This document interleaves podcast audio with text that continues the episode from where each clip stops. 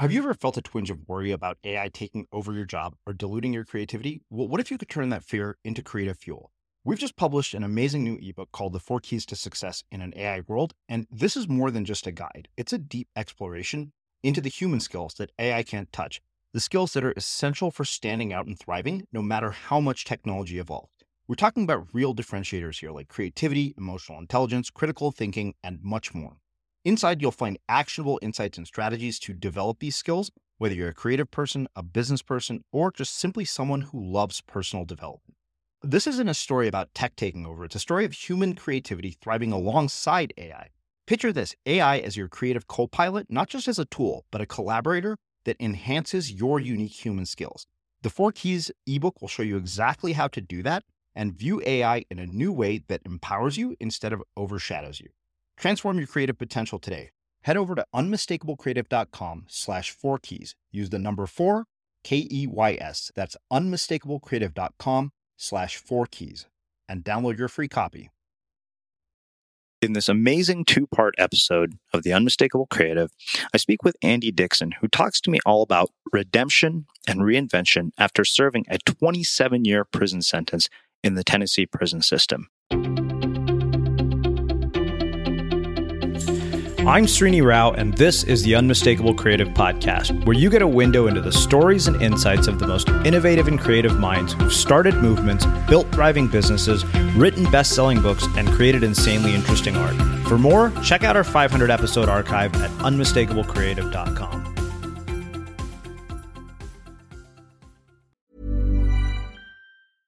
I'm Sandra, and I'm just the professional your small business was looking for. But you didn't hire me because you didn't use LinkedIn jobs. LinkedIn has professionals you can't find anywhere else, including those who aren't actively looking for a new job but might be open to the perfect role, like me.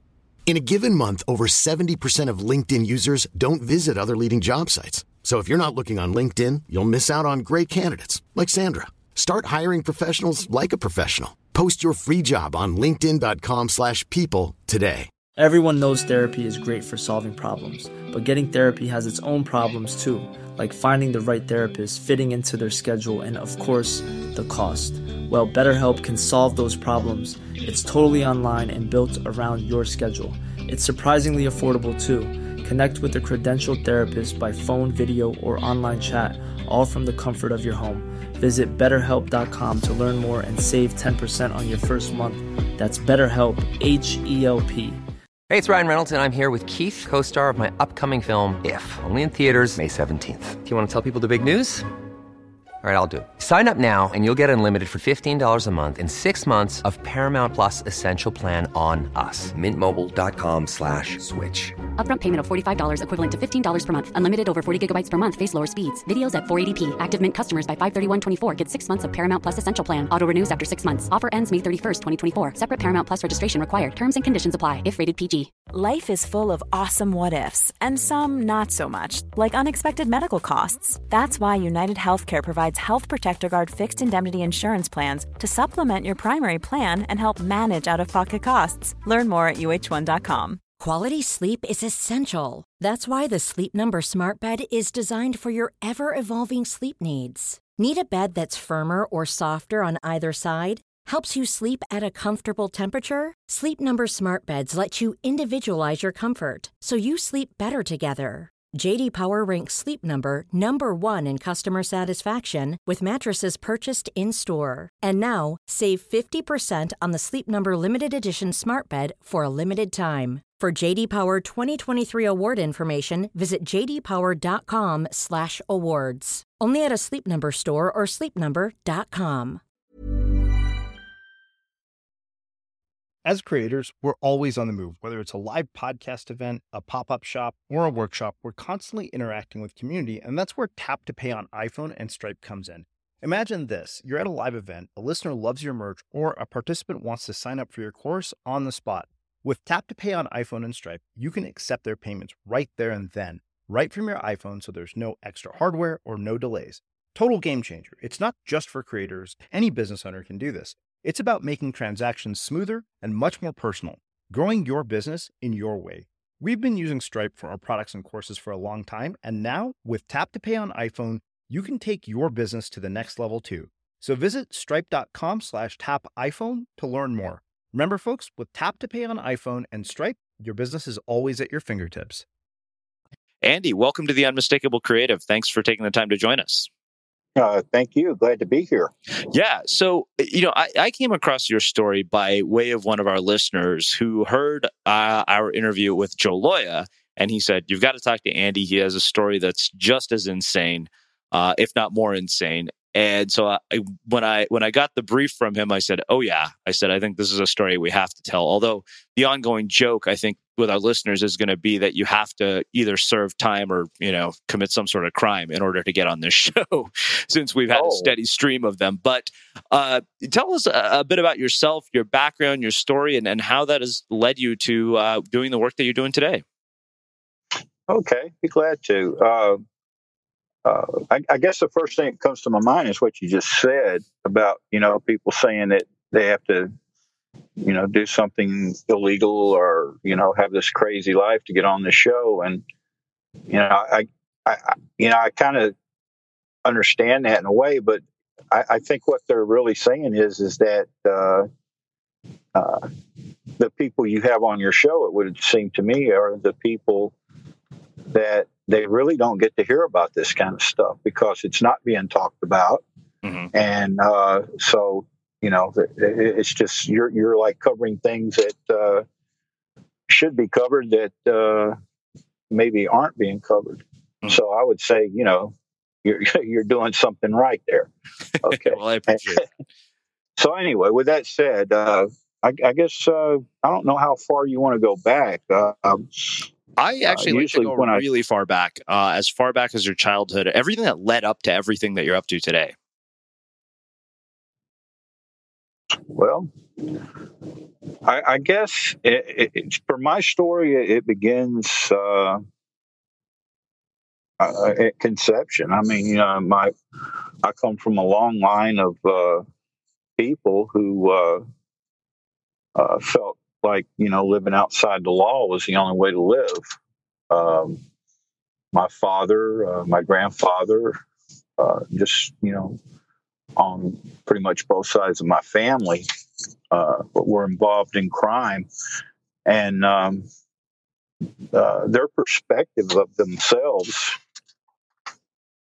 would be you know a lot different than what a lot of other people might you know think of people that are living that kind of life. I mean, it was like normal, you know, uh, unnormal normal, I guess is a good way of saying it.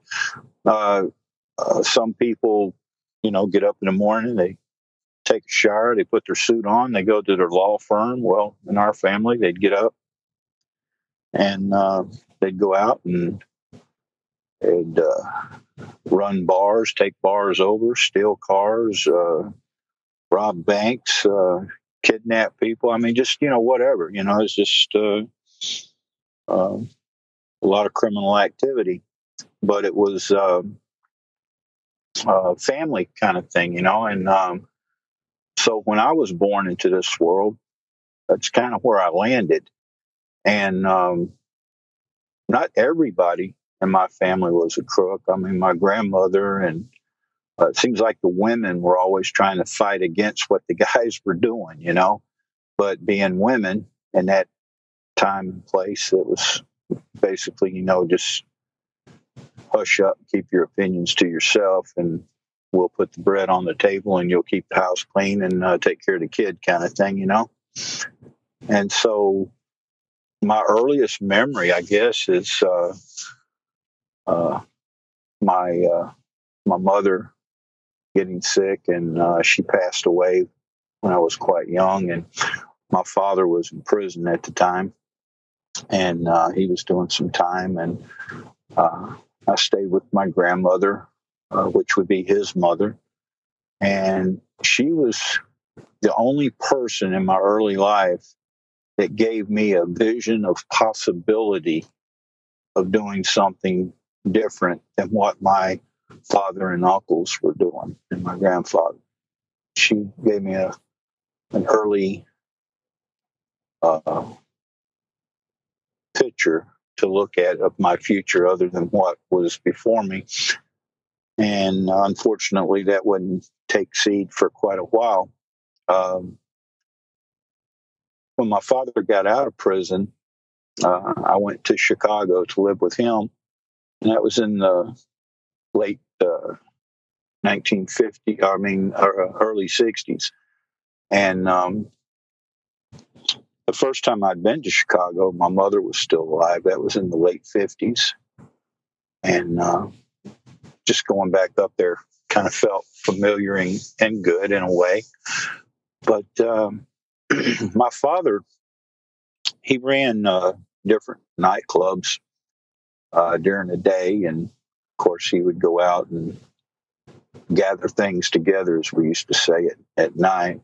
But uh, I remember being very young and coming into the clubs and uh, seeing the women and uh, hearing the, laughter and the talk and the cussing and the excitement of the nightclub. And, you know, that, that was pretty cool for a kid, you know. And I was like uh, ganged up by the time I was uh, 10 years old. I was running with a little street gang because at that age I, I knew that to uh, be recognized, you know, you pretty much ran with a you know a, neighborhood gang of some sort. And I remember one summer coming to the nightclub with a bloody face, and my uncle was out there, and he asked me uh, what had happened. I told him that a kid in another gang had uh, uh, knocked me down and took my uh, money. He picks up a, a, rock and he gives it to me. And I mean, a pretty big rock. It was I had a little hand, you know, that age. he put that rock in my hand. He said, uh, "I want you to go back out there to that park and find that that son of a gun, and uh, uh, when you come back, I want to see blood and hair on that rock, or I'm gonna whoop your ass worse than anybody else."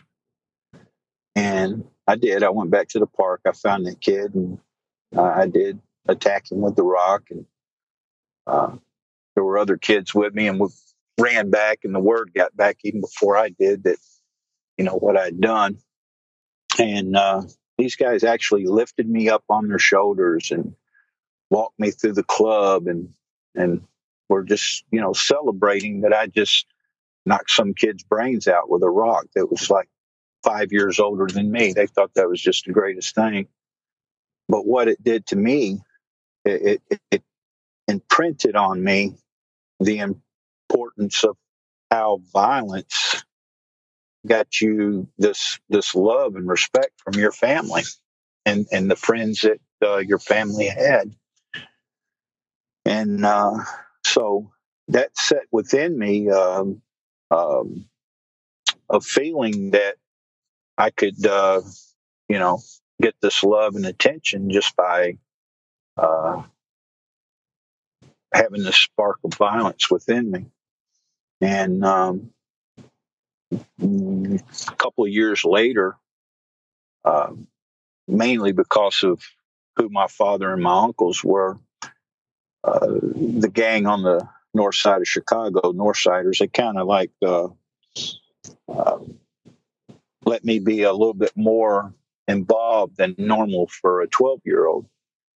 And there was a big gang fight scheduled for the park. And uh, it was back then they had like rules, you know, they would get together and they would say, okay, we're going to have this fight in the park, but here are the rules.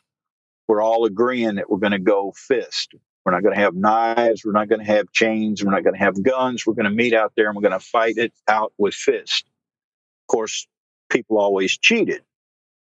So there would always be somebody designated to bring knives and guns just in case the other side did, then that person could just distribute the knives and guns and fight it out. And being 12, I was given this sack. And uh, I don't know if you still remember the old uh, paper grocery sacks. Mm-hmm. That's what it was, is an old paper grocery sack, and it had some pistols, some knives it, and and it was you know kind of heavy for a kid my age. And uh, I was left at the back gate of the park, and I was told to stay there. And then if I got a signal, and signals were these different pitch whistles that we used to do, and um, Um, I was to wait, and if the whistle sounded, then I was to come running and empty out the bag, and people would grab what they could grab off of the ground and get busy with it. And so I'm standing there with a couple other young kids, and uh, we're all considered too young to go out and fist fight with these 17, 18 year olds, you know, because, like I said, I was 12. And uh, what no one counted on was these, this other gang coming around the back, which is what they did. They didn't come in from their side of the street we figured they'd come in from since, you know, they lived uh, farther south than from where we were in Chicago. We was expecting them to come up from the south and not over from the uh, uh, from the west heading east. So, but that's the way they came in. And the guy that was leading them, he steps up toward me and asked me what I have in the sack, and I was scared to death. And um, I told him it didn't matter what I had in the sack. And um, he started to walk toward me, and I pulled a gun out of the sack and I shot him. And um, uh, he died, and I was 12 years old when that happened. And um, I remember my family gathering around me, and uh, the police were like, you know, really tearing up the neighborhood, trying to find out, you know, who who did it, and causing a lot of problems. And it was decided that uh, I would uh, turn myself in and have lawyers and whatnot, and that uh, you know I would I would take my pinch. And so uh, I went forward and uh, went to uh, juvenile court, uh, pled guilty to the case, and I was kind of got, according to my uncles and everybody else, they were really angry because they had actually thought they had this thing fixed to where I would uh, spend like a month or two in juvie and then I'd be out. But uh, I went to the Audy home, and uh, it was during a time when uh, they were kind of fed up with the violence up there, and they were like saying, you know, got to start doing something with these crazy kids. And so they decided that uh, I would be sent to reform school until I was 21 and um, of course it kind of angered a lot of people that it went down that way. But what happened was uh, I did go to reform school, but I didn't stay there. I mean, I kept running off. They couldn't keep. they really couldn't keep me there. I would just continually run off. And I'd have friends that I could, you know, call and they'd come and meet me and pick me up and carry me back to the city. And uh, a lot of times my father would give me money and send me down to Miami, Florida, where we had family down there, or he'd send me to Tennessee, you know, different places to hide out. But uh, it seems like I'd always get into something. Wherever I went, I'd get into something. I'd steal cars and rob places, get caught, and then they go, "Oh, you know, they need you back up in Illinois," you know, and I'd get sent back to Illinois, and that was like uh, that went on for like five years, and when I was 17, uh, they had created a program, and it was called uh, uh, uh, uh something zero. I forgot now what was it. Something. The idea was is that you'd start ground zero. That's what it was. That, that was before they used ground zero as a term for nuclear explosions or whatever. This was uh, supposed to be like you, you start over at zero, like you don't have a bad record, no one's to know what you did, and you get a fresh start. And so, um, uh, I was looking forward to that because I was sick of reform school life. That's a violent life too, you know, for kids. Uh, you had uh, administrators there that uh, were, were, just uh, sadists. You know, I mean, these people they got off on beating kids. Some of them got off on raping kids. You know, they just uh, you had different kind of people there, man. It was just crazy. And uh, then kids, you know, would you know beat up each other because uh, that's just the way it was. And um, I remember when I first got to reform school, I took some soda pops and put them in a bag and beat a kid half to death with it because he, you know, got out of pocket with me up in there. But you know, that's how you build your rep in these places, and people leave you alone. You know, so you learn that early on. But uh, I was excited about this ground zero thing, you know, and so I got uh, out of reform school legally, and uh, I was going to go to high school. I'd never been to high school. I'd always, you know, been in reform school, so I was excited about going to high school. And I was told that nobody there, nobody, not even the principal, would know my past, and I would just get a fresh start. And I was real excited about that. And uh, I was staying with my father. He had a girlfriend, and she had, you know, was going to help me you know, get all together and everything. We went out shopping, got some nice clothes, you know, got all together for high school. And I remember my first day. Course, at that age, I, I, I went in. It was going to be my last, my first and last year of high school.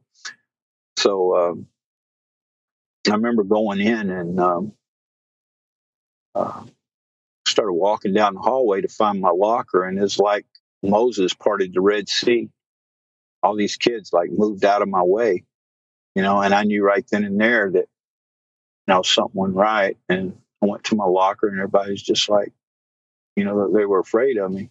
I went to the dining room and um, sat down.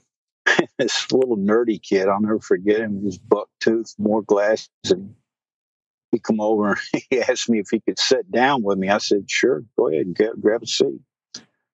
And so he sat there real quiet for the longest. And then finally he said, Can I ask you a question? I said, Yeah, sure. Why did you kill your whole family? I said, I said, What? He said, Why did you kill your whole family? I said, Who told you that? He said, That's what they're saying around here. They say that you just come from a, a, a kid prison and that you were there for like killing your whole family in the middle of the night. Like, I said, no, it's crazy. I didn't do that. And they said, well, man, that's what they're telling us, that you're a nut.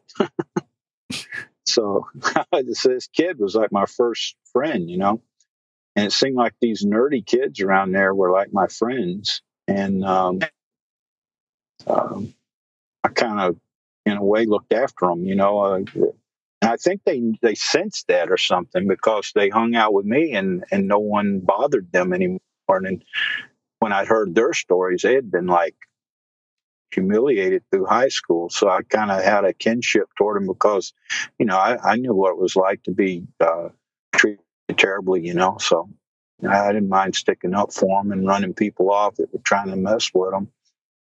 And um, so that was my high school experience. And, and I kind of felt a little betrayed, you know. And um, after high school, I went into the military for a while. And then after that, I, I kind of drifted around a little bit trying to figure out what I wanted to do with my life. And um, couldn't find anything that made me feel good like it did when I was working with my family. So um, I got really deeply involved in um, uh, the uh, auto parts business, I guess you could call it. We would uh, take cars out of the south and bring them north, and cars out of the north and take them south. And um, I had a unique position at that time because I had very strong ties with uh, people that were members of the Irish mob and the Italian mob, but also I had strong ties with people in the South that were members of uh, a thing called Dixieland Mafia. So I, you know, I knew all these guys. I was probably one of the only guys around at that time that had this connection to all three groups. And so uh, it was very hard for me when they started fighting each other over control of uh, this large business. And uh, that was called a, a war. And that war broke out in the 70s. And a lot of people got hurt. Uh, well, they got killed. A lot of people got killed. You know, a lot of Italians, a lot of Irish, and a lot of uh, hillbillies. You know, people that were members of the Dixieland Mafia. A lot of times up north, just straight out referred to as hillbillies. And um, so um, it, it, got ugly. And um, I had an uncle who uh, realized my situation of being kind of tight with everybody also put me at the crosshairs of everybody. And, you know, everybody was, everybody liked me, but at the same time, you know, everybody wanted me kind of dead too. So, uh, it, it was decided that, uh, I was going to be kind of like a bag guy for a while and run around the country and collect money from, uh, dirty bookstores and, uh, uh, dance halls and uh, strip clubs that were owned by my uncle's people. And that was my job for couple years there. Just I'd go down to Florida, Arizona, New Mexico, California, even out in places like Nebraska, Tennessee, uh, Arkansas. I just went all over the country to where these places were located and just go in and uh, make collections and bring all that cash back to Chicago. And um, I did that, and it was fun. You know, I enjoyed doing it. Uh, there was no violence involved. Everybody always paid. You know, no one ever said no. When you went there, they already had it ready and just gave it to you. And you would go by uh, twice a year to these places. But there were so many of them that you just kept rolling. And um, that all came to an end down in Texas when um, I had probably about seven hundred and fifty thousand dollars, I guess it was, and I was uh, told to hang tight because the fighting was so bad in Chicago that the FBI and uh, all the big heavy uh, law enforcement agencies were like snooping right up everybody's butt, man, and giving everybody trouble. You know, so I was told just to hang out where I was, take care of the money, and uh, they would call me and tell me when to bring it in. And uh, most unfortunate uh, thing happened. Uh, these, uh, I went to a friend and I told him, you know, I was going to bury it out there on his land just for a while in a, you know, a big cooler. And uh, his stepson and his stepson's friend saw us bury it and right after we buried it, they dug it up and uh, went out and bought cars and went on a spending spree and got caught by the cops, and the cops confiscated the money. And uh, there I am owing 700 plus. And um, because of my uncle and everybody else, they, they gave me a year to pay it back. And so I got busy. I was like a crazy person. I was running around robbing everything that wasn't nailed down, trying to get that money up. And I did raise quite a bit, but I was still like 280, close to 300 shy.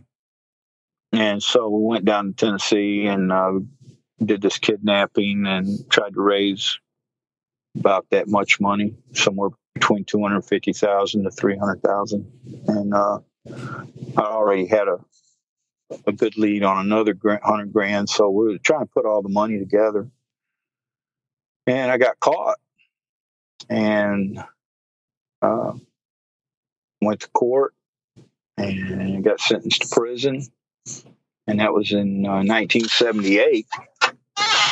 And um, entered prison in 1978. Uh, not a changed person at all. I mean, you know, I still same crazy person I'd always been. I got in prison and quickly developed, you know, my reputation, you know, by attacking other prisoners, stabbing them, whatever it took, you know. Uh, got in there and started my own little thing there with different guys, you know, little gangs and stuff to run some drugs and other stuff inside. And um, that was my life. And um, one of the things that always stuck out in my mind was uh, when I was out stealing and robbing and doing all the things I did. And I mean, there were just so many things I did that you just can't even, I mean, it'd take a hundred shows to tell it all, you know, but uh, there's just so many things. I mean, every day was something, you know? So, um, but I can remember different times, you know, seeing a, a guy about my own age, which at that time would have been around 26, 27. And I could see these guys with their girlfriends or their wives. And I used to think, man, they don't have a clue how lucky they are to be living that kind of life, you know? Uh, basically, you know, daydreaming about what it would be like to be square, you know? Mm-hmm. And, um, course, you quickly push that out of your mind and you go and do the job that you're there to do. And um, so, you know, and I never, I never did, uh, never did anything uh, for humanity or for myself. You know, I just was a taker. And um, of course, you know, it's all wrapped up in a nice package that you're that you believe. You know, like the biggest mob is the government. You know, they're they're they're a big mob. You don't ever go against them because you can't beat them. They kill better than you kill. They steal better than you steal. So you can't you can't go up against the government. They're just too mean. You know. So I bought into all that and believed it. And um, so in prison, you know, I just, you know, why change, right? I'm just uh, still crazy and wild. And um, How would you like to look five years younger? In a clinical study, people that had volume added with Juvederm Voluma XC in the cheeks perceived themselves as looking five years younger at six months after treatment. Look younger, feel like you. Add volume for lift and contour in the cheeks with Juvederm Voluma XC. Reverse signs of aging by adding volume to smooth laugh lines with Juvederm Vollure XC. For important safety information and to find a licensed specialist, visit juvederm.com. That's J U V E D E R M.com. Not for people with severe allergic reactions, allergies to lidocaine, or the proteins used in Juvederm. Common side effects include injection site redness, swelling, pain, tenderness, firmness, lumps, bumps, bruising, discoloration, or itching. There's a risk of unintentional injection into a blood vessel, which can cause vision abnormalities, blindness, stroke, temporary scabs, or scarring. Talk to a licensed specialist to find out if it's right for you. I'm Sandra, and I'm just the professional your small business was looking for. But you didn't hire me because you didn't use LinkedIn jobs. LinkedIn has professionals you can't find anywhere else, including those who aren't actively looking for a new job but might be open to the perfect role, like me. In a given month, over 70% of LinkedIn users don't visit other leading job sites. So if you're not looking on LinkedIn, you'll miss out on great candidates like Sandra. Start hiring professionals like a professional. Post your free job on linkedin.com/people today. Hey, it's Ryan Reynolds, and I'm here with Keith, co-star of my upcoming film, If, only in theaters May 17th. Do you want to tell people the big news? All right, I'll do it. Sign up now and you'll get unlimited for $15 a month in six months of Paramount Plus Essential Plan on us. Mintmobile.com slash switch. Upfront payment of $45 equivalent to $15 per month. Unlimited over 40 gigabytes per month. Face lower speeds. Videos at 480p. Active Mint customers by 531.24 get six months of Paramount Plus Essential Plan. Auto renews after six months. Offer ends May 31st, 2024. Separate Paramount Plus registration required. Terms and conditions apply if rated PG. Wow. Nice. Yeah. What you're hearing are the sounds of people everywhere putting on Bombas socks, underwear, and t-shirts made from absurdly soft materials that feel like plush clouds. Yeah, that plush. And the best part? For every item you purchase, Bombas donates another to someone facing homelessness. Bombas. Big comfort for everyone. Go to bombas.com slash ACAST and use code ACAST for 20% off your first purchase. That's bombas.com slash ACAST. Code ACAST. Quality sleep is essential. That's why the Sleep Number Smart Bed is designed for your ever evolving sleep needs. Need a bed that's firmer or softer on either side? Helps you sleep at a comfortable temperature? Sleep Number Smart Beds let you individualize your comfort so you sleep better together. JD Power ranks Sleep Number number 1 in customer satisfaction with mattresses purchased in-store. And now, save 50% on the Sleep Number limited edition Smart Bed for a limited time. For JD Power 2023 award information, visit jdpower.com/awards. Only at a Sleep Number store or sleepnumber.com. Everyone knows therapy is great for solving problems, but getting therapy has its own problems too, like finding the right therapist, fitting into their schedule, and of course, the cost. Well, BetterHelp can solve those problems. It's totally online and built around your schedule. It's surprisingly affordable too. Connect with a credentialed therapist by phone, video, or online chat, all from the comfort of your home. Visit betterhelp.com to learn more and save 10% on your first month. That's BetterHelp H E L P. I met this uh, brother who was uh, Dominican, and I was raised, I guess you can say, Catholic. I mean, the belief that we had, I guess we'd go to Mass on Sunday and go out and do what, God knows what, on Monday, right? But um, as a young fella and growing up, that's the only religion I ever knew, other than when I was with my grandmother. She went to this little church, but uh, this guy that I met in prison, he would come in twice a week, and he was uh, uh, he was a good guy. You know, he, he was a Dominican, and um, uh, he always used to come and ask us to go to uh, Eucharistic service on Friday, and he always tried to get us to go to Mass on Sunday because there would be a priest come up from Memphis, Tennessee.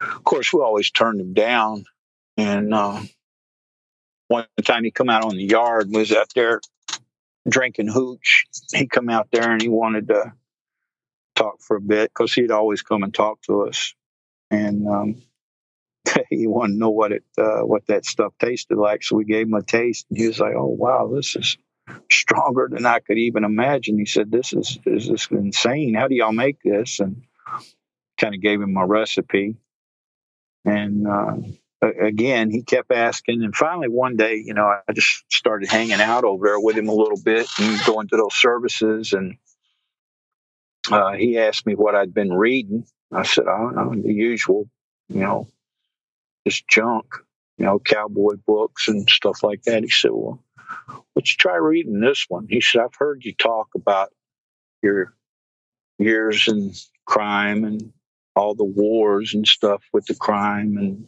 your time in the army and all that. He said, You might relate to this. So I took this book, and it was uh, book about St. Francis of Assisi. And uh, it was pretty good. It was a good book, actually.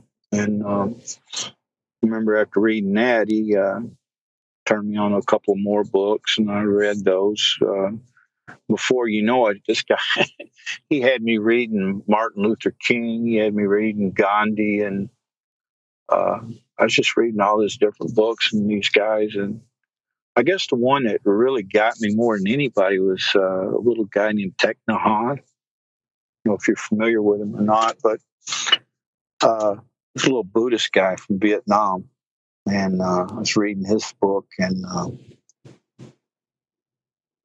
I just sort of got to wondering, you know, could I, you know, could I make those kind of changes in my life, you know?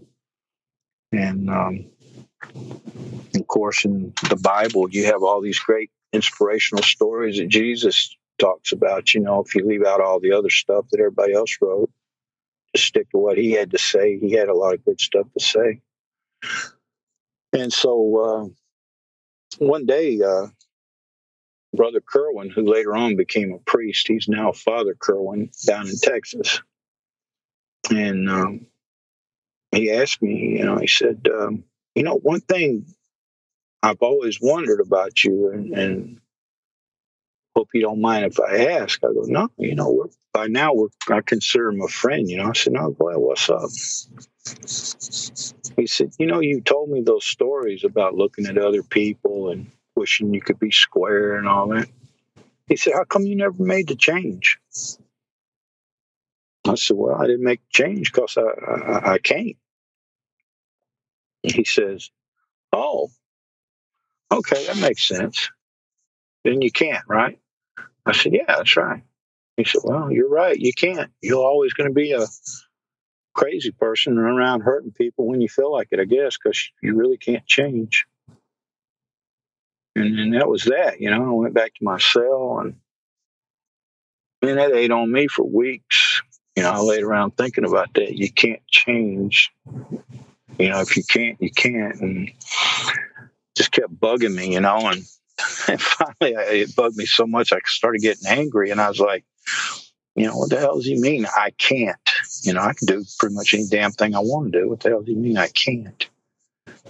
And then um, I just kept reading, you know, filling my mind with this idea of peace, inner peace, um, something outside of yourself and inside yourself all at the same time, you know. And I just kept thinking about it. And uh, there's been this real bad killing up in Brushy Mountain. Uh, a couple guys had sold out of their rooms. And uh, there was a turf war between black inmates and white inmates over drug trade. And these guys, uh, white guys, they'd all got pistols and they cut out of their cells and uh, they uh, shot and killed like five black guys while they were still in their cell. And um, they shipped a lot of people down to Fort Pillow, and Fort Pillow was like 90% black and 10% white. And I'm a white guy, so it wasn't faring well for us down there. So we had decided on the yard that if we were going to go down, we'd go down on our feet anyway. So we started getting our weapons together and and I just had this thought, you know, that you know I'm going to die pretty pretty much today is my last day, and I thought, well, you know what? If I am going to die today, I'd like to die having just for a few hours, if not at all, being a nice guy, being a good person.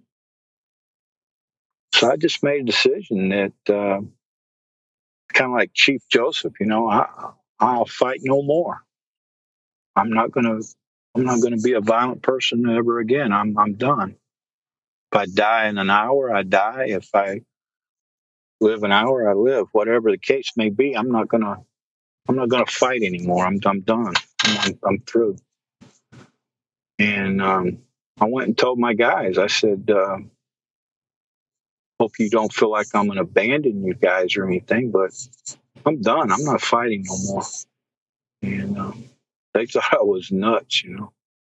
And uh, but I didn't. I threw my weapons away. I didn't even carry a knife. I didn't even wear a vest. You know, you can make a in prison. You can take magazines and create little pockets where you can like put these magazines and make like a breastplate and a back plate and an underarm plate where if somebody comes up and sticks you, you got something to kind of hold that knife back a little bit. I even got rid of that.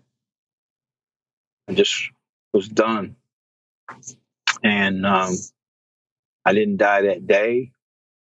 I didn't die that week. Hell, I didn't die that month. I didn't even die that year. It was like I was, I don't know, protected by something that I couldn't even see.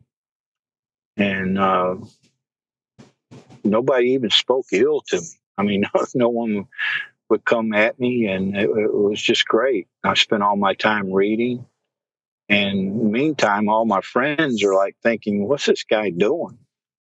And they were all going, "Oh, he's." We got to stick close to him. He's got some hell of a scam going here. He's up to something. Let's stick to him, find out what he's up to. He ain't a dummy. He's up to something. So I, you know, I just started getting them to read what I was reading. And uh, we started holding meetings out on the yard where we would discuss uh, meditation and uh, ideals of uh, loving people instead of hating people and helping people instead of hurting people. And uh, the thing that I like most that I shared with guys is uh, Thich Nhat Hanh's vision of being a flower growing where you're planted you know, you don't have to be a prisoner unless you choose to be a prisoner, no matter what your confinement. You can be free wherever you are. And uh, he was right about that. And I was beginning to experience a freedom inside that I'd never experienced outside. And I was uh, nine years in to my sentence at that time when I made this change in my life. And I just kept looking around to see who I could help or how I could help. And um, I remember about that time the AIDS epidemic had broken out, and people were scared. They didn't have information. They were trying to figure out, you know, what was going on. Was the government trying to kill everybody? Or what? Because it seemed like it was going after uh, uh, druggies, gay people, and anybody living on the fringe. You know, it was like after them or something. And so there was this huge lack of information, and uh, guys in prison were getting sick, they were dying. Some of them were gay, most of them were gay, but some of them weren't, you know, and we no one could figure out what the hell was going on. And so we reached out, we got information from the health department. We bugged the crap out of them until finally they came in and gave us all the information they had. and then we started teaching classes. We tried to get condoms in prison, but that was like asking for uh, uh, a million dollars from a poor person. They, they, they ain't coming off of that. And uh, they said, they'll just have to stop doing what they're doing. I said, man, these people can't even control, you know, any basic behavior they have. They're, they're, they're, they just don't have that ability. You know, they need something more until they can grow up enough to, to be more uh, responsible or something. And uh, they, of course, they wouldn't do it. So we just started teaching classes and trying to teach people how to be proactive in uh, their health. Uh, the main thing that we were concerned about after getting information out to the gay prisoners was to get information out to people that were using tattoos and doing drugs. Because a lot of the people that were doing intravenous drugs and uh, making tattoos were getting sick. And a lot of them were getting sick with hepatitis uh, C and uh, and AIDS also. So it hit prison pretty hard. And uh, so I was able to be on the forefront of that and try to help save lives. And I believe we did. I believe we were able to save some lives in there. And uh,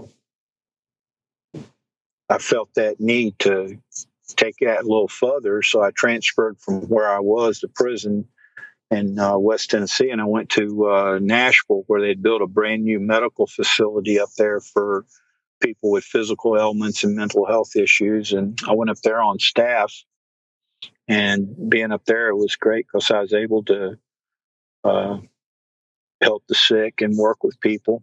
And it really felt great after all those years of being such an asshole to finally be able to help people. And um, that's what I did. I, I would uh, spend my time helping the, the, the, other prisoners. I was a inmate advisor, uh, help them when they got disciplinary problems and pretty much had to run to the prison, you know, go pretty much anywhere. By then, I had like uh, 19 years in, and um, uh, remember one day uh, after about 21 years in, I was in the band room and uh, I saw this. Uh, you always notice anything out of the normal or new, and I saw this woman walk by with a unit manager, and I thought, well, that's probably about the most beautiful woman I believe I've ever seen. and uh, I didn't know it at the time, but uh, I was gonna. I wound up marrying that woman. and she was something else. She was in there for a uh, uh, uh doing a practicum. She was already a master's degree in uh, education, and she went back to school to get a master's degree in uh, social work because she wanted to be a counselor and uh, she'd gone through a lot of her own healing and uh, from codependency issues, and you know a couple bad marriages. And um, of course, I didn't know all this at the time, but uh, I met her inside, and we became really f- friends. You know, just really enjoyed talking to each other and each other's company. And uh, head of the psychology department there actually introduced us because he and I had become friends and um, the way he and I became friends was he had these ideals for programs, and he wanted me to come with him and, and help him run these programs to sort of give him legitimacy with the guys that he was trying to help. And I liked the ideal of the programs that he was putting together because they were teaching guys how to dig deep and find some human light within themselves, you know, and, and, and let that light kind of grow on out and try to forgive themselves for things that they've done and and learn to be better people. And uh, it all centered around a, a, therapy, something I think it's like called uh, cognitive therapy. You know, getting people to really think about things because so many people just, you know, they're they're always on automatic. They don't they don't think things through. They just react or act. And so I, was glad to help him with those programs, and um, uh, they were good, and a lot of a lot of men got a lot of help out of that. And um, so he introduced me to uh, Linda, and excuse me, and um, I'd been working under the assumption for quite a while that I had life with parole, and I was working toward that goal of getting out in 1998. And um, about that time, I, I, noticed that because of Linda and my friendship, uh, prison is like this huge gossip mill, and all this gossip was going, and it wasn't true, but it was still pretty ugly. And um, I was telling Linda, this is getting uglier by the minute. You know, we're going to have to, you know, you know, you, if you, you know, want to get your practicum and not get kicked out of your school, you might ought to consider wrapping this thing up as quick as you can and leaving because these people in here will try to set you up.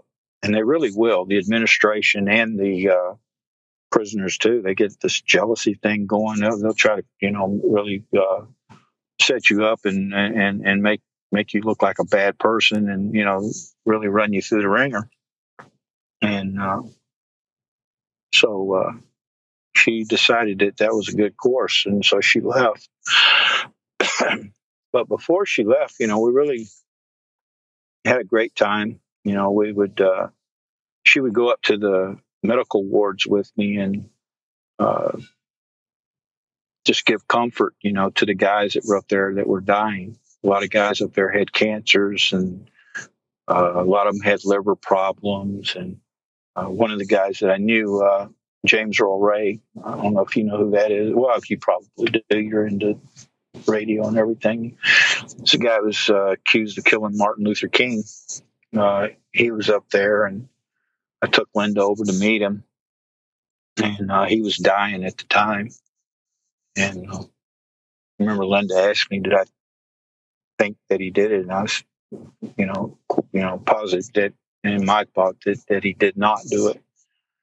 You know, I'd known the guy for a long time, and you know, his story never changed. He was always right on where he was at.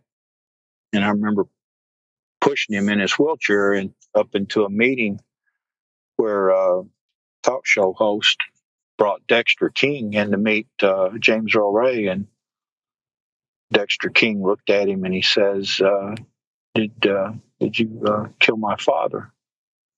James looked him right in the eye and said, "No, sir, I, I did not kill your father, and I, I wasn't involved in the killing of your father.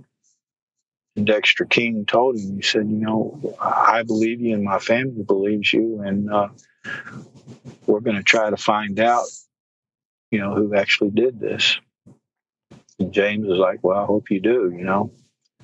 And I remember pushing that guy back to his cell, helping him get in his bed. And I'd known that guy for years and I never seen him crack. And he just started crying. And I'm like, Are you all right, James? And he's like, I am now. And I said, Well, I'm glad. And the reason he was crying was he was happy. You know, he he knew that even though he was dying, that he felt that he knew that uh, people wasn't going to just let that go, that they'd keep digging until they eventually found out, you know, who really killed Dr. King. And, you know, to me, that's not the actions of a guilty man. And not long after that, he did die, passed away. And, um, you know, you meet a lot of characters in there, you know, and I guess James Earl Ray was one of those characters. And, um, you know, people have their opinions, you know, and I've seen some some one documentary where this guy was trying to it was like he was speaking for James Earl Ray or something, you know, about his thoughts and motivations, and the guy clearly didn't know the guy.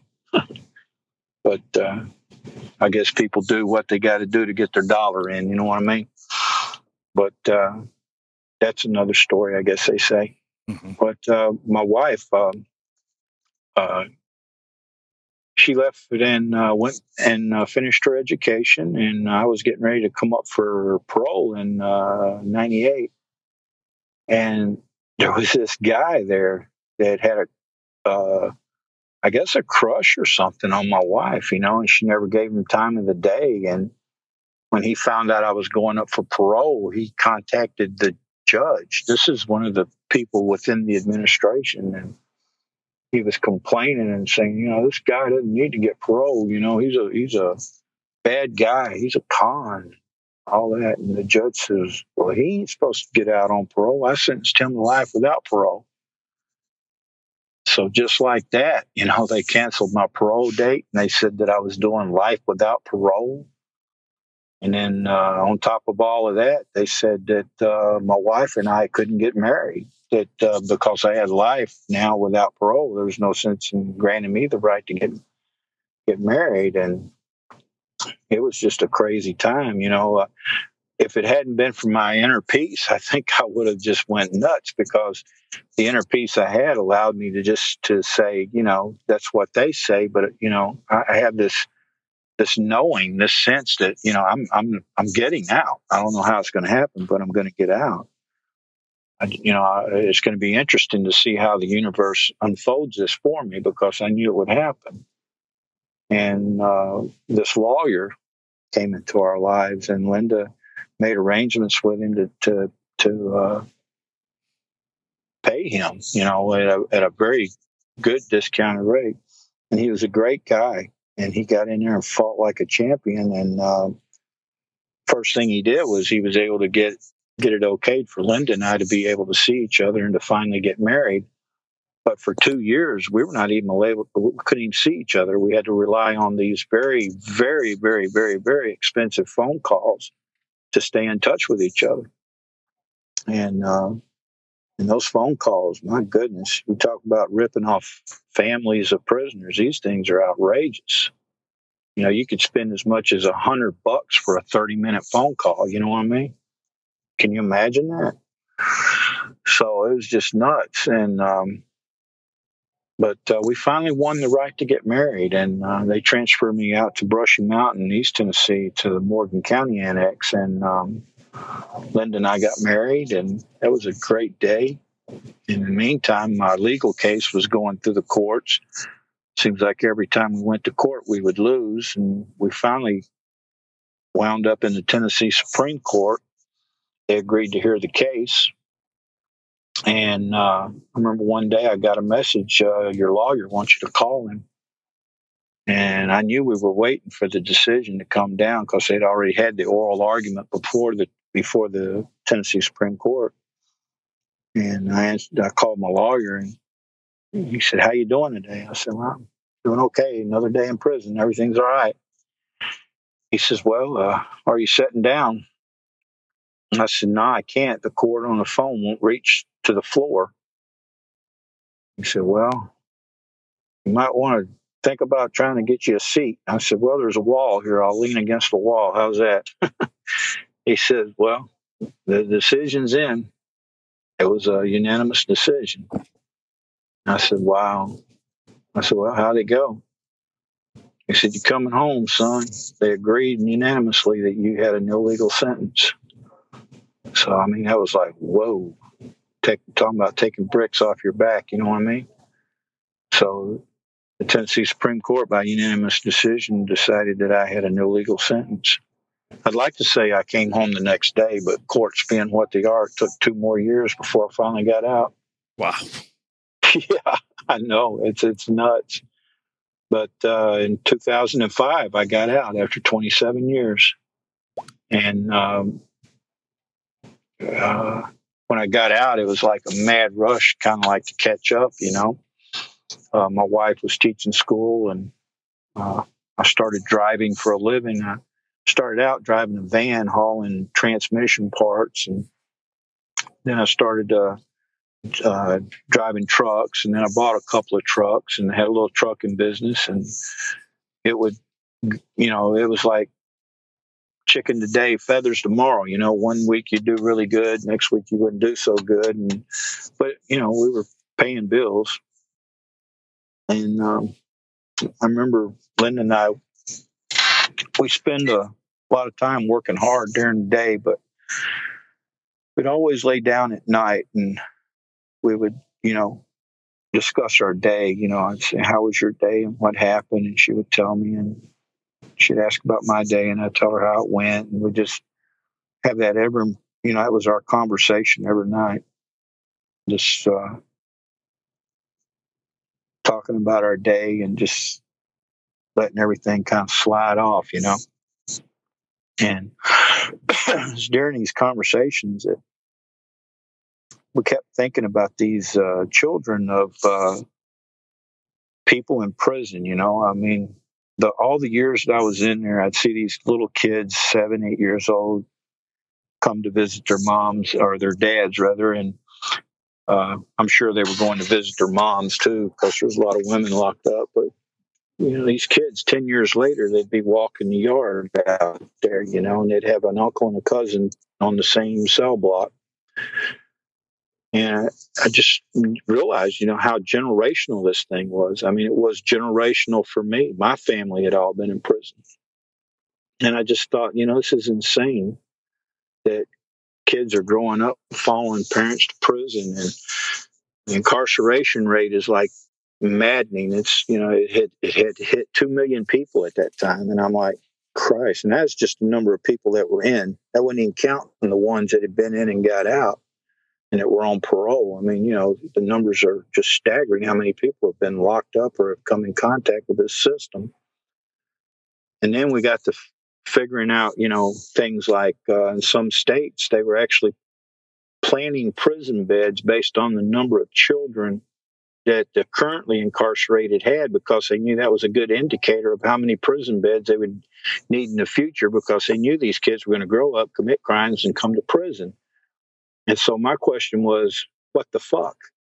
I mean, if we know this, why aren't we doing something? Why aren't we sitting back on our freaking hands, you know? Why is somebody not doing something? And so uh, I, it was just driving me crazy. And I was on a run and I went out to uh, San Francisco, and uh, it was a long drive out there. And I thought, you know, it'd be great to have somebody to talk to on the way back. So I got on ride share, and I offered a ride to anybody that wanted to go back east.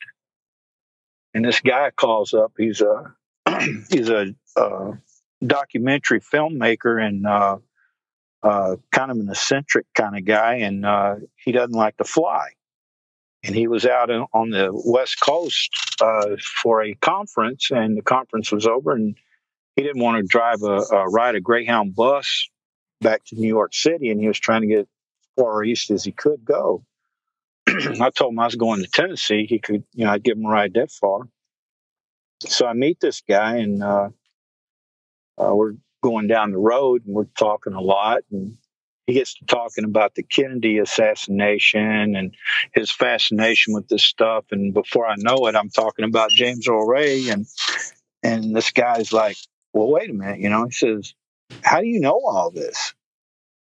and I'm thinking, wait a minute. Now, how am I going to tell this guy that I just, you know, that I spent 27 years in prison? Here we are out on the road. This guy is going to freak plumb the fuck out, you know? I mean, can you imagine being in a car with somebody like that, right? And so I just told him, I said, look, you've been riding with me for about nine hours now. So I guess you feel like you kind of know me and you know I'm a good person. I'm not going to do anything crazy, but you know, I, I, know this because I was in prison for 27 years and I knew this guy. well, his reaction blew me away because he starts breaking out all this recording equipment. He's like, man, I got to get this. I got to get this, you know? And he's like, you know, he had a thousand questions. I guess you could say he was my first interviewer. but he's a great guy. His name is Geo Geller. And so through meeting him, um, I get a phone call probably about six months later, and he's wanting me to come to New York.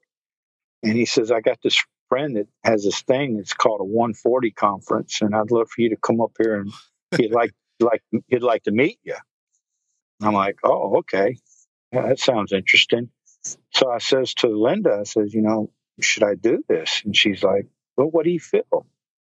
I said, well, he seems to think it's a good place to get the story out. Maybe we could talk about these kids and get people interested in trying to help them. He said, well, you know, that's, she said, well, you know, if you felt that way, you need to go. So I packed my old car up and I drove up to New York and uh, met Geo again. And uh, he has an apartment over in Manhattan and uh, over on Ninth Avenue there. And so uh, I stayed with him. And uh, the next day, he took me to uh, a 140 meeting. And there were a lot of people there. I mean, the place was like packed. And at that time, I'd been out of prison hmm, probably about five years, I guess, five or six years. And um, so I was still, and even today, you know, I, a bit large crowds, you know, I tend to try to find a wall, you know. It's just habit, I guess you'd say. You know, you, you want to kind of stick to walls or whatever. But uh, I, I sit all the way in the back. You know, I'm a back row setter, even in church. I'm, I like to grab the back pew. So anyway, uh, I'm sitting all the way in the back, and I, am hearing all these interesting people talk about all this interesting technology that I don't know anything about. I mean, I got like a phone, you know, the simple phone. I, I, that's me. I got this simple phone. I, and uh, the computer was very intimidating to me when I got out. Uh, I told my wife, I said, you know, I thought a computer was like a, a typewriter hooked up to a TV. You know, I just, you know, it just it, that's how it looked. You know, and I'm like, and she very lovingly just stuck with me and showed me all these things about the computer. And I was just, you know, it was a lot to take in because I just had not seen one. Cell phones, I mean, these things were so weird. It was like Star Trek had come alive or something, you know, with the flip phone and all that. It was just really weird getting used to this technology. and uh, Geo had already told me about this thing called Twitter. And so Twitter was kind of new at the time and it was really hot and sexy, I guess. And a lot of people were into it. And so he showed me how to start a Twitter account. And I had like five friends or something like that, or, or, you know, five followers, I guess you call it. And so it was kind of, kind of strange, you know, this technology. And um, so anyway, I'm at this 140 conference and, and I'm hearing all these interesting people talk. And uh, this guy named Jeff Pulver was kind of like leading the, the discussion. And uh, Geo had already told me that, you know, that was his friend. And so uh, things are about to wrap up, and Jeff gets up on the stage and he says, uh, for all you people that stayed, he said, I think you're going to have a treat tonight. He says, uh, There's a guy in the audience that's got this really incredible story that would like to share with y'all if we can get him to come up here. He said, I'm going to go over and see if I can get him come up here and tell this great story. And I'm thinking, wow, this is going to be cool. We got somebody who's going to tell a cool story. And he starts walking toward me, and I'm like, holy shit, he's he's coming toward me. No, no, no, no, no, no, fuck no, fuck no, fuck no, no, no, no, not me, not me, not me. And he comes on, he goes, Hey Andy, you want to tell your story? And I'm like on the spot now, you know, I'm like, I don't know, you know, I've just had never spoken in front of people and I was like nervous and I like, well, yeah, sure, why not, you know? And so I get up and I go up on the stage and Geo's there, so he helps out a lot he kind of breaks the ice and tells the crowd how we met, and we get to talking. And, and so I'm, I'm, talking with all these people, and I'm telling them about my life, and I start telling them about these kids and how important I think it is to try to help them. And um, somebody asked me a question, you know, said, "Well, what do you think about all this new technology, and especially Twitter?" And I told him, I said, "Well, you know." I've been kind of looking at Twitter for a while uh, I don't know, a week or two, three weeks, a month, whatever it was at that time. And the thing that stuck out to me was like, it seemed like the whole thing was about getting followers and about having friends that, that you hang out with, kind of like in this uh, uh, uh, computer space, you know. So um, I told him, I said, you know, when I look at that, I, you know, I kind of look at it as like the prison yard. You know, if your word is good and everybody knows that your word is good, then a lot of people will want to be around you. They'll want to follow you and be a part of your clique. But if your word is not any good, then you're kind of going to wind up over here in uh, Twitter jail or whatever, you know. And they they seem to resonate with that description of Twitter, I guess. So I remember after that, I had like 300 friends, and then I had like uh, people quoting me all over Twitter saying, you know, ex con says Twitter is like prison yard. If you want to succeed, your words got to be good, or something like that. And it kind of took off there, you know. But I met a lot of people there, people that I still know today and still communicate with that are, you know, uh, supporters of anything that I want to try to do. And um, so that was a great experience. Meeting Jeff Pulver was a great experience. And through Jeff, I, I, I got to meet a lot of great people. And that night, I met uh, uh, Melissa and AJ. You know, uh, you know them, right? Mm-hmm.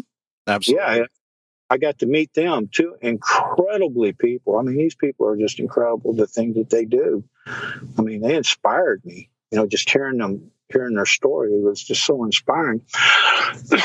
and so, uh, I just met a lot of great people, and uh, like I said, these people, they all inspired me with what they were trying to do. It seems like no matter what the genre of all these different people were, it seemed like a lot of them were marketing people, but they they all wanted to do something good. You know, they didn't they, they didn't just want to make a dollar, they wanted to make a change, you know, and I thought that was wonderful. And um, so after meeting all these people, it's just like I kept getting invited back to New York to speak and and I wound up uh, uh, speaking at South by Southwest down in uh, uh, Austin, Texas, and just uh, seems like everybody is wanting me to come up and you know talk, and so uh, it, it, was good, and um, it just kept uh, rolling along like that, and eventually.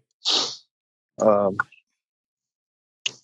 uh, I got a, a, a contact from a lady named Jessica Murray, and she said that she had met Jeff Pulver at a uh, an event, and um, I believe it was South by Southwest. It was the first one that I was going to go to, but uh, I didn't wind up going to the first one I was invited to because I had a family issue that I had to break away and go take care of. My my father was really sick, and so I didn't get to go to the first one I was invited to, but I did make it to the second one.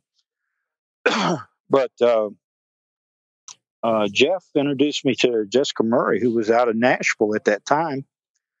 Uh, she's in Chicago now, but uh, at that time she was out of Nashville, and I met her and uh, a guy named Ian Rett, and uh, met them in a restaurant down in Nashville and told them what it was I was trying to do. And they said, "Well, dude, you need a, you guys need a website." I'm like, "Okay." And so they put together this uh, thing called a designathon, and they brought together this group of geeks, man. That uh, in 24 hours they created branding and and helped design a name and and put a website together. And that's how I met Brett. Met Brett Henley there. He was a, a, a writer, and he wrote content and did all kind of great stuff for the designing of the website. It was just terrific. And uh, that's how Youth Turns was uh, uh, birthed. We, it was uh, birthed right there. And so uh, youthturns.org, they, they helped put that together or help, they did put it together. And it was just wonderful. You know, all this young, raw talent coming together to, you know, help the kids of the incarcerated. but what I found out, unfortunately, was that uh, uh, there's not a lot of uh, dollars available for uh, you know helping these kinds of kids. Uh, you know, if uh, you want to go help some puppies or you know stop abuse of animals, there's tons of dollars, I guess. But when it comes to helping keep kids out of prison, there's just not a lot of funds available for that kind of stuff.